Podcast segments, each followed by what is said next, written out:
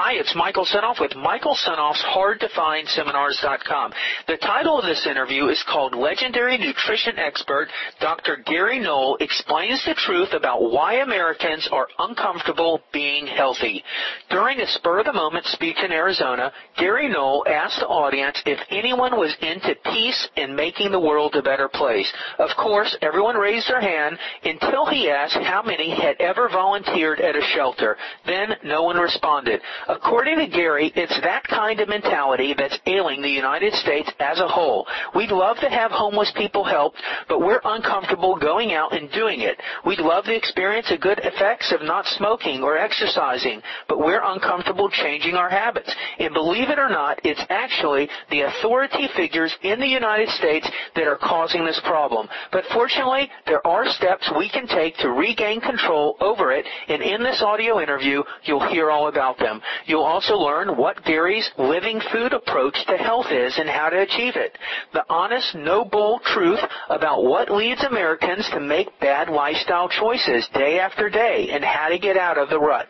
Five simple ways to improve the quality of your life starting today. The truth about the increase in autism. You'll learn how clinical studies are altered so pharmaceutical companies can claim that their drugs are safe. You'll learn how pharmaceutical companies really make their money. You'll learn the problems with the Pink Ribbon campaign and breast cancer awareness. And you'll learn two simple steps to take starting today that'll make you healthier. According to Gary, being healthy is simple. The only hard part is getting over the discomfort of change. But even that's easier than you think if you give it a chance. And in this audio interview, you'll hear how to get started. Hi, this is Chris Costello, and I've teamed up with Michael Senoff to bring you the world's best health-related interviews. So if you know anyone struggling with their weight, with cancer, diabetes, ADHD, autism, heart disease, or other health issues, send them over to Michael Senoff's HardToFindSeminars.com. Gary, thanks so much for joining us. Thank you. Now, you have just an amazing website, GaryNull.com. You have food store, products, incredible amounts of information. And where does this passion for health that you so obviously have come from? When I was growing up in a small West Virginia called Parkersburg, I noticed that no one ever got healthier the older they got. And even as a teenager, I knew that when people were in their 30s, they didn't exercise and they started getting the pot bellies. And by their 40s, they had the widespread. And by 50s, they had diabetes and high blood pressure and cancer and arthritis. And by 60s, if they lived into their 60s, they were considered to have lived a good life. And it always bothered me that there was no one who believed that they could get younger or healthier. It was an inevitable fatalistic view of life. Not in a negative sense. They just said, well, look, Gary, you know, you're supposed to go through these phases of life, these stages of life, and by the time you're 40, 40 until death, it's all downhill and you just try to make the best you can of it. And that was the common belief. In a large family, on my mother and father's side, they had like five sisters and three brothers so it was a big family on just one side. And so when I ask all these people, none of them were interested in stopping smoking, stopping social drinking, stopping the coffee, which is four, five, six times a day, eating a heavy meat and mashed potatoes generally with gravy and muffins, which were just white bread and butter and drinking Kool-Aid. There was no such thing as fresh fruits in the wintertime, and a salad was iceberg lettuce with a tasteless tomato and some kind of heavy salad dressing on it. And everybody overate. In fact, the idea was you couldn't leave anything on your plate. Well, okay, then put less on the plate to begin with. Oh, no, no. To show that you were a middle class family, you had to be able to put a lot of food on your plate. That was part of that whole middle class mystique. So when I came to New York, I just saw a different type of people. I saw a lot of artists and actors and writers who were much more progressive, much more independent in their thinking. They weren't following the dogma. And that's where I developed this idea that what if we could do it differently? And it was from that that I managed to get a position at the Institute of Applied Biology, a very famous lab, where they did mainly cancer research and drug addiction research in an orthodox way. But the niece of the director of the lab was a friend of mine, and they had a third floor that nobody wanted to use because it was just stuffed with all this old broken equipment. So they let me use it. No one ever went up there, and I cleaned it out, and I had about 3,000 square feet, and I painted it, and then I started doing some studies.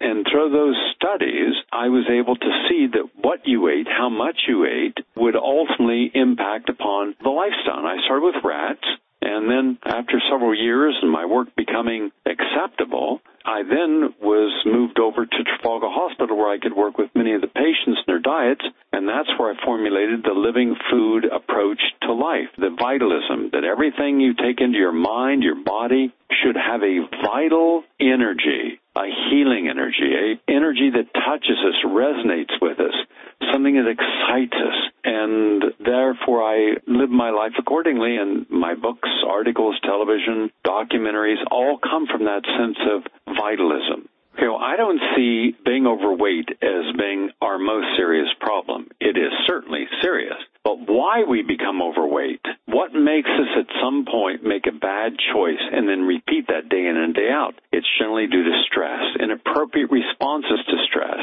Also, feeling so frustrated by what we can't control in our life that we sublimate. Now, some people drink, take drugs, marijuana, prescription medications, Zoloft, Paxil, Effexor, Valium. Others will gamble even if they don't have the money. In fact, I was recently doing a television PBS program in Bethlehem, Pennsylvania, and when you come into this small town, you come down this hill, and the very first thing you see is this big old steel mill.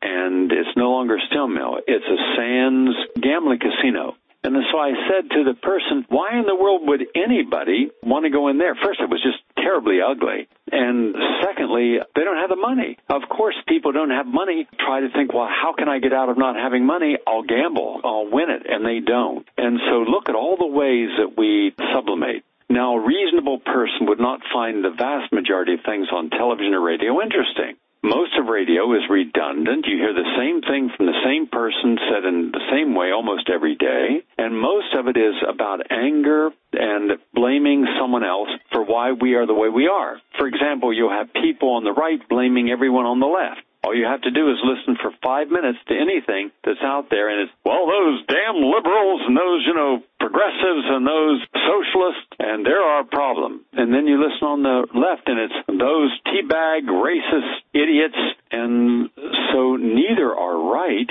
But what kind of mind would waste its life and time allowing someone else's biased and prejudiced and limited opinions to fill that mind? And then you have people watching television. And what do most people watch on television? They watch programs that are trivia. And so we become a whole society that has commodified our life the commodities we put in our life are trivialized, they are commercialized, and they're like Wonder Bread for the brain. So when I realized that we are acting out and we're not living an authentic life, if you're not living an authentic life, you're not going to be happy. If you're not happy, how in the world can you be healthy? It is not possible to be healthy if you're not happy. Happiness is the foundation upon which health is built.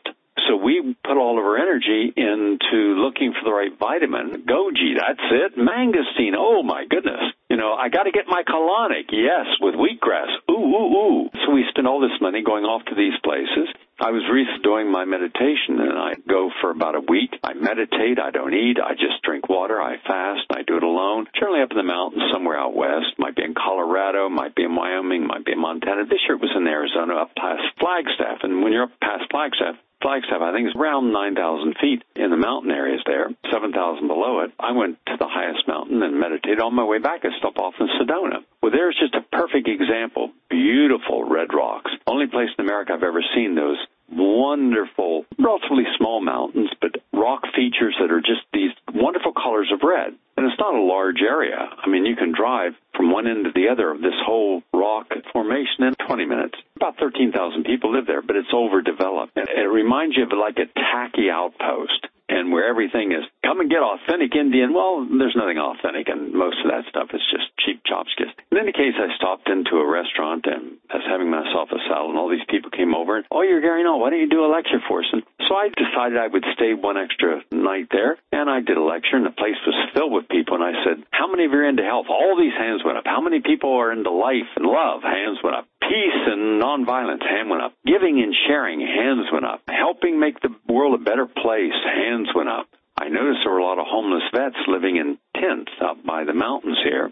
How many of you gone out to help one of these vets? Maybe buy them some toiletries or take them food or take them into a hospital where they could get treated for some of their conditions. No hands went up. Uh, how many of you gone to the battered women's shelter to help some battered women? No hands went up. How many of you become a big brother, big sister, some orphan kids that could certainly use a nice, loving, guiding adult in their life? No hands went up.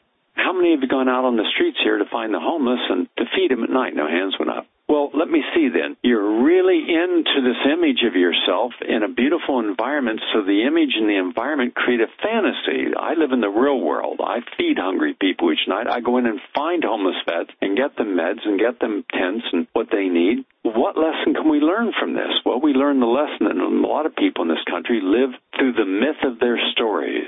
Their life is a myth, but it's a myth that they've mastered telling the story of so many times they believe it what they can't do and what they do believe, and very rigidified. And not realizing that when you have a conversation, most people are not listening to you. It's their belief system that they're talking through. And that's the problem. We get all these myths. In any case, you have to get by the myths to the actual person, and more often than not, that means you have to go through all this conditioning, all these subconscious tapes that they play millions of times. Want to do something? No, I don't want to do it. Want to try this? No, I don't want to do that. Want to give up this bad habit? I want the results of giving it up, but I don't want to do that. And then one day you go out in the streets and you look around, you stand there and you see all these people coming by who are overweight. And you see people eating and drinking and smoking, and you see people having all these unhealthy items in their body. And then you see people, if you went at home and took the roof off their house, you see all these people watching mind numbingly stupid television, and most of what they watch is not just counterintuitive, but it's counter creative. You watch people like the real housewives. Boy, they're real. False breasts, false lips, false ass, false everything, false brain. These people are mindless idiots. But boy, let's watch them. Why do we watch them? So we can see them throw temper tantrums and tip over tables, throw alcohol in someone's face and pull their hair and scream and then act like terrible human beings. What exactly are we doing this for? I don't blame the people who are exhibitionists and insecure and trying to hustle anything they can. I question why anybody would make them famous by giving them credit they don't deserve. So then when you start looking at, we give bankers the money who are the same bankers who gambled and didn't give us the benefits of the profit, but wanted us to pay for their expenses, wanted us to pay for their losses. So when a person loses money in a bank, we pay for it. And when they make a profit, well, they keep it wonderful system. And then when it comes time to bail out the people, we bail out the people who cause the problem, and we don't bail out the people who solve the problem. But unlike France and Italy and Spain and Ireland and England, where they'll go to the streets and protest, we don't protest. We don't feel good protesting. It makes us feel uncomfortable. Just like exercise makes us feel uncomfortable, giving up bad habits, uncomfortable. We vote Republican thinking we're going to be voting for smaller government, and they gave us the biggest government in history. We vote Democrat thinking we're voting for saving jobs, and under Clinton, they gave us the Glass-Steagall Act taking it away, which allowed all this casino capitalism to exist both are corporate elite. Neither one will help us. And so we're frustrated. We're angry. And when we're frustrated and angry with not living an authentic life and having all of our major institutions betray us, we will make unhealthy choices. The very choice that we should make is one that is positive, constructive, that gives us an outcome we want, and we will make a choice that will give us more pain. Now our choice gives us diabetes, or high blood pressure, or elevated cholesterol, or mood swings, or insomnia, or gastric reflux. But let's not worry about the gastric reflux and eating the pizzas and the barbecued ribs. Let's instead take the purple pill. And let's not eat our kale and seaweed and sesame seeds so we mineralize our bones or take a good supplement with vitamin D3 and vitamin K2 and boron and phytonutrients and calcium and magnesium and phosphorus and manganese. No, let's take Sally Field's advice.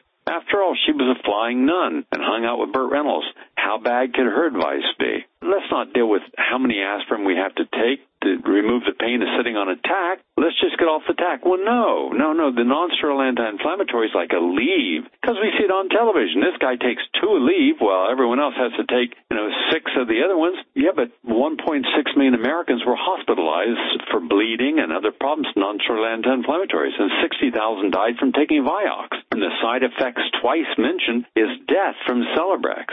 Hey, how about that? Let's get rid of some of the pain in your elbow, but die as a consequence.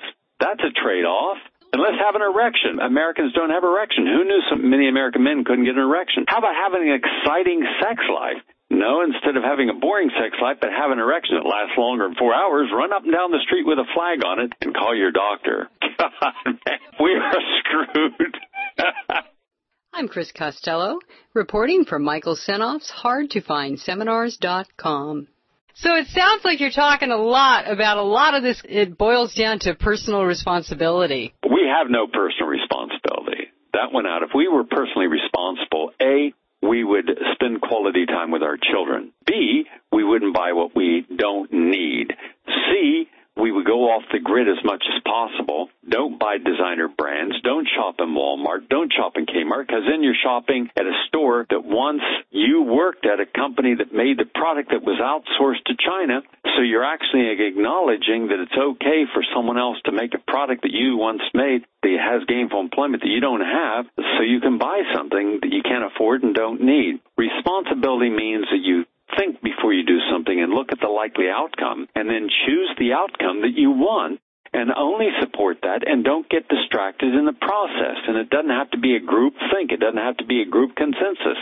A responsible person uses their intuition and does what is right with a light hand and a light touch and a sense of what is the likely outcome to me, my environment. And if you do that, then we're not going to clutter up the oceans or the landfills. We're not going to make the planet a mess. We're going to live within our means. One of the great concerns that many parents have right now is just this skyrocketing increase of autism in young children. What do you think is going on with that? The whole vaccine issue? I'd like to share that with our listeners. It's very simple. We trust authority, and that is a mistake. We don't challenge that authority to prove to us beyond a reasonable doubt that what they're asking us to put into our bodies, or our children's bodies, are safe and effective. All that's necessary is for a person to look at the proof is something safe and effective. And what is the proof that it's not safe or effective? So when I looked at vaccines, all vaccines, I could not find any evidence based upon good quality, double-blind controlled studies that there was safety and efficacy in the individual multiple vaccines for any individual given. And the proof was that multiple, multiple times I found that the person getting the disease had been vaccinated. The only way you're going to get polio today in the United States is taking the vaccine. I found kids who'd taken all their measles shots as they were supposed to, getting measles and whooping cough the same. So then we were told that, well, take the flu shot and the H1N1 and it will prevent this pandemic. Well, first, it was not a pandemic. Oh, yeah, look at those 200 college kids at George Washington University. Well, all right, we contacted George Washington University, and indeed, over a period of time, about 200 students called a hotline to ask about information or dropped by a dispensary there to ask information. None had their blood checked. None were shown to have the H1N1. That's how you propagandize something, taking a little tiny piece making it into a whole issue. There's an old Jewish saying, a half truth is a full lie. So there was no pandemic, but as long as you could convince the world there was, you could get them to take a vaccine that had never been proven safe or effective. And that makes a lot of profit. And then to make sure that if anyone's injured or killed, they can't sue or hold anyone responsible, you make vaccine manufacturers identified from any legal issue. Now, you don't do it with heart medications or psychiatric medications or a non-steroidal anti-inflammatory medication, but you do with vaccines. Why? That's the power of profit making, and that's the power of lobbying. So we have this massive issue. Are vaccines safe and effective? The answer is no. There's no proof they're safe and effective. And a lot of proof there is not. Historically, especially those containing thimerosal, which is an ethyl mercury versus what you get in tuna or fish are in the environment, which is methyl mercury. But they both act very similar in the body. They are neurodestructive. One part per billion of ethyl mercury is enough to destroy a neuron. In fact, we proved that in the film Vaccine Nation. In fact, there was a doctor, a scientist, who was the foremost creator of vaccines, inventor of vaccines in American history, Dr. Hilleman. And just before he died, he wanted a person he knew in Toronto to film him. And in this kind of mea culpa, where he confesses that virtually every single vaccine that he invented could create cancer and were not safe. And he even talked about how when he injected the Sabin vaccine into hamsters, they developed cancer. And he told Sabin about it, and he said Sabin and him went, you know, really off the edge on that. They decided just to cover it up, and that's what they did. Well, later we found out that they had covered it up, but nothing happened to him or the company making it. We've been lied to. So the trouble is, we don't want to hear we've been lied to. We don't want to know our journalists are biased and are not going to tell us the truth. We don't want to know that they're not going to jeopardize the advertising they get from pharmaceutical companies, their largest single advertisers on television, radio, magazines, by telling the truth. So the truth's not going to come out in the mainstream. It can't. And then if it comes out anywhere else, it'll simply be denied by official sources. Well, if an official tells you something's not true, it must not be true because it was officially told. And that's how we get to where we at. For example, when they said, well, it's safe for pregnant women, and yet, if you were a pregnant woman in the study they did on the safety of the H1N1 vaccine, if you got a temperature at 102 degrees within 72 hours of getting the vaccine, you were excluded from the study. So all the women who got themselves a reaction to the vaccine, a spike in their temperature, were taken out of the study. Well, what's one of the side effects of a bad vaccine? A spike in your temperature. But what if you take everyone who got that out? Well, then you don't have to say that it causes a problem. So anyone who got problems while in the vaccine study were removed. And then they wouldn't allow any woman who had had chemotherapy, who drank, who had any mental problem, who was on any antipsychotic medication, who had any anti-inflammatory medication. Well, that's half of the women in America. So you're excluding them, but when you bring out the vaccine, you're going to allow those women to take the vaccine. That's how bad science has become. Now, as a scientist, and as a professor and as a PhD in human nutrition and public health science and as a journalist, I can tell you that there is no media that I trust any longer in the United States to be objective and fair and honest and probing in what they do, especially if what they would do would in any way threaten a major industry or its profits. The reality is most people today are nothing more than an income stream. How do they do it? It's simple. I mean, it's really simple they will take a normal behavior and they'll suddenly vote that this is the symptom of a brain chemical imbalance. If you speak up to authority, if you speak up to your parents, well, authority defines disorder. But if you don't speak up, shyness disorder. So if you speak up or don't speak up, either way, you're trapped. If you like to keep a clean room, oh, obsessive compulsive disorder. If you don't like going out into a crowded, noisy place, social anxiety disorder. So now they have so many disorders that every human being in America can fit nicely into being diagnosed. Once you're diagnosed, then you can be treated and that's then a profit stream for the pharmaceutical industry and that's how it works. So the medical paradigm is grossly flawed and broken. Science has been corrupted. The media is compromised. The legislature, well, we all know what all the legislators are at the state level, the federal level. They're all compromised. So the issue is if you want to be healthy and happy in America today, you better get off the grid to get your information. For more interviews with the world's top health and medical experts, go to Michael Senoff's Hard to Find Seminars.com.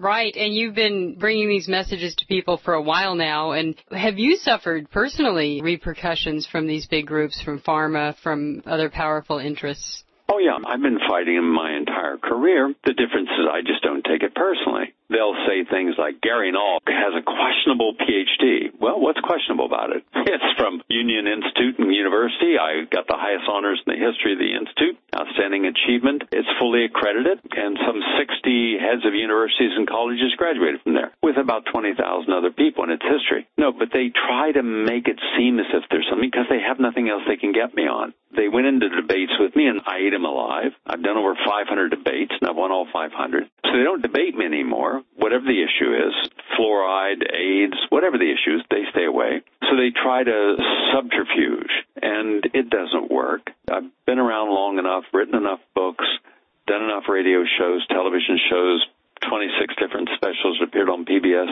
over 600 articles, 93 books, 100 films, and 25,000 broadcasts. So at a certain point, they know that they're not going to be able to discredit me, and I don't distract myself to focusing on them. I focus each day on providing people with positive solutions to the negative problems in life.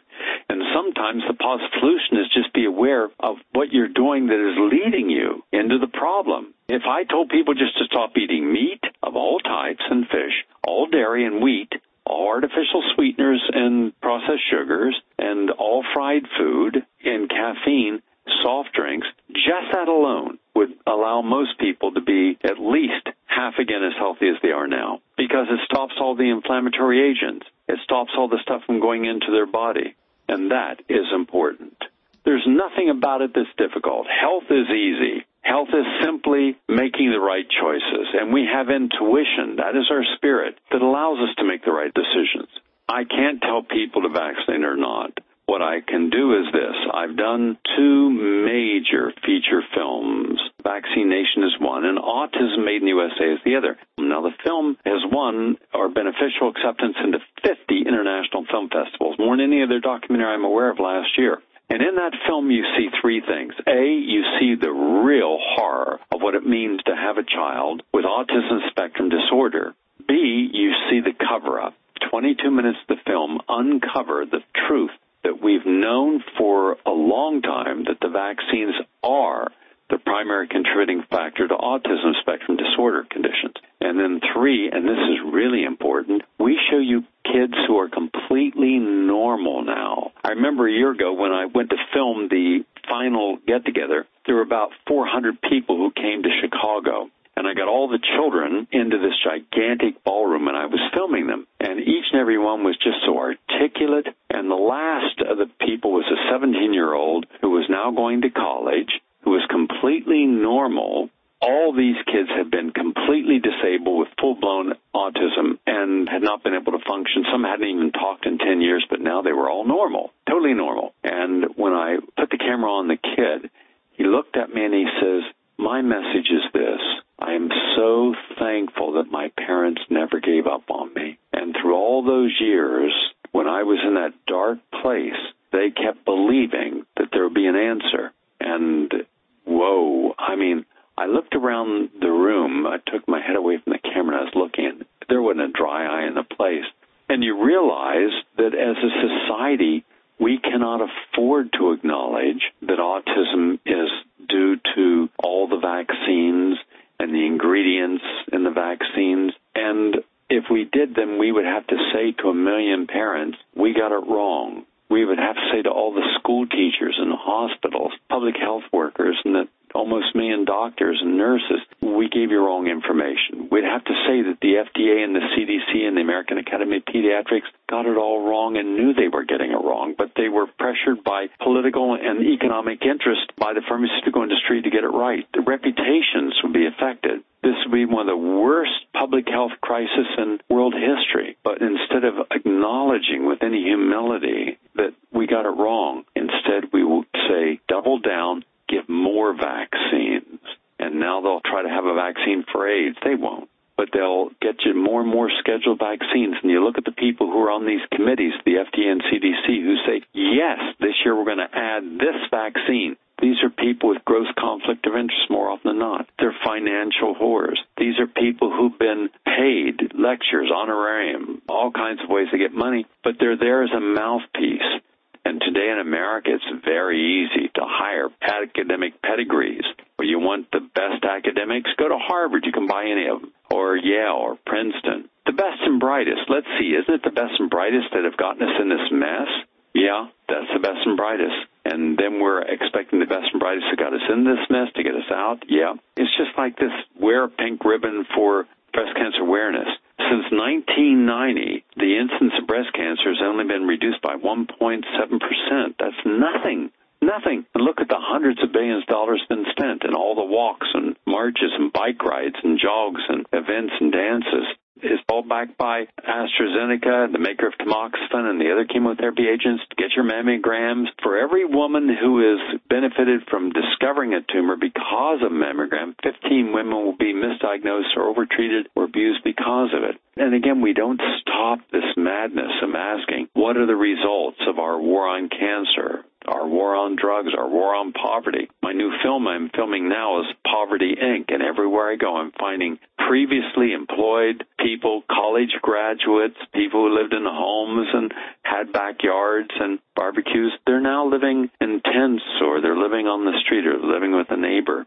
They never thought this would happen to them. And I said, when that tsunami came, did you kind of stand there in awe or did you run for the hills? And the answer is they stood and watched because they never thought that the people in power would allow it to happen. And many of them are still living in this delusional state that, oh, although they'll fix it, no, they won't fix it. The people who cause the problem are not going to be the people who solves it. I figure we got another five years of down and dirty till we finally throw out the Republicans and the Democrats bring in the independents who will not be aligned to an ideology in corporate America, but instead aligned to the truth and making decisions. And we don't need reform. The last thing we should do is reform anything. We should transform totally transform everything that doesn't work. And we can do that. But we can't do it as long as your kid's watching all these ads on television that tell them to eat the junk food. And then when you go to the supermarket, they're screaming for the junk food. And then when your kid becomes a diabetic, adult diabetes, and is morbidly overweight, and you take him and the doctor puts him on high blood pressure medication, cholesterol lowering medication, and non-steroidal anti-inflammatory medication, your kid is eight years old. And no one's saying, change the lifestyle. It sounds like you are now taking on the whole issue of poverty in this country and looking at that. I am. People aren't really talking about that, are they? I mean, the last media blurb was that it was over. Well, it's over for the people who have nice places to live, plenty of food on their table, and don't have to worry about where their job is. But for everyone else, poverty is a very real issue and it's getting worse, not better. Another 6 million homes are going to be foreclosed on. There's been 5 million homes already foreclosed on. Four people in an average home. That's 20 million Americans have lost their homes. And another 24 million Americans are going to lose their homes over the next three or four years. So you're looking at about 45 to 50 million Americans made homeless. And all because of the wrong choices that we as a society made everything we're doing is wrong. The first place a person goes is where they know they have some support. They'll go to their families. They'll go to brothers, sisters, aunts, uncles, and parents. But at a certain point, that wears itself out, and then a person goes into campers, recreational vehicles, vans, cars. I filmed a guy just a month ago down in Florida who took me to a hospital that he had built for $50 million. And there was his picture when we went in there. And then a gym where they were playing basketball. Excuse me, it's not a hospital, but it was a college. And we went out and sat on the curb, and I was photographing the interview out on the curb. And he's homeless today. He had a hundred million dollars today. He's homeless. So I'm filming people of all walks of life and all backgrounds who are homeless. You don't see a word about this anywhere, as if it doesn't exist. That's the end of our interview, and I hope you've enjoyed it. For more great health related interviews, go to Michael Senoff's hardtofindseminars.com.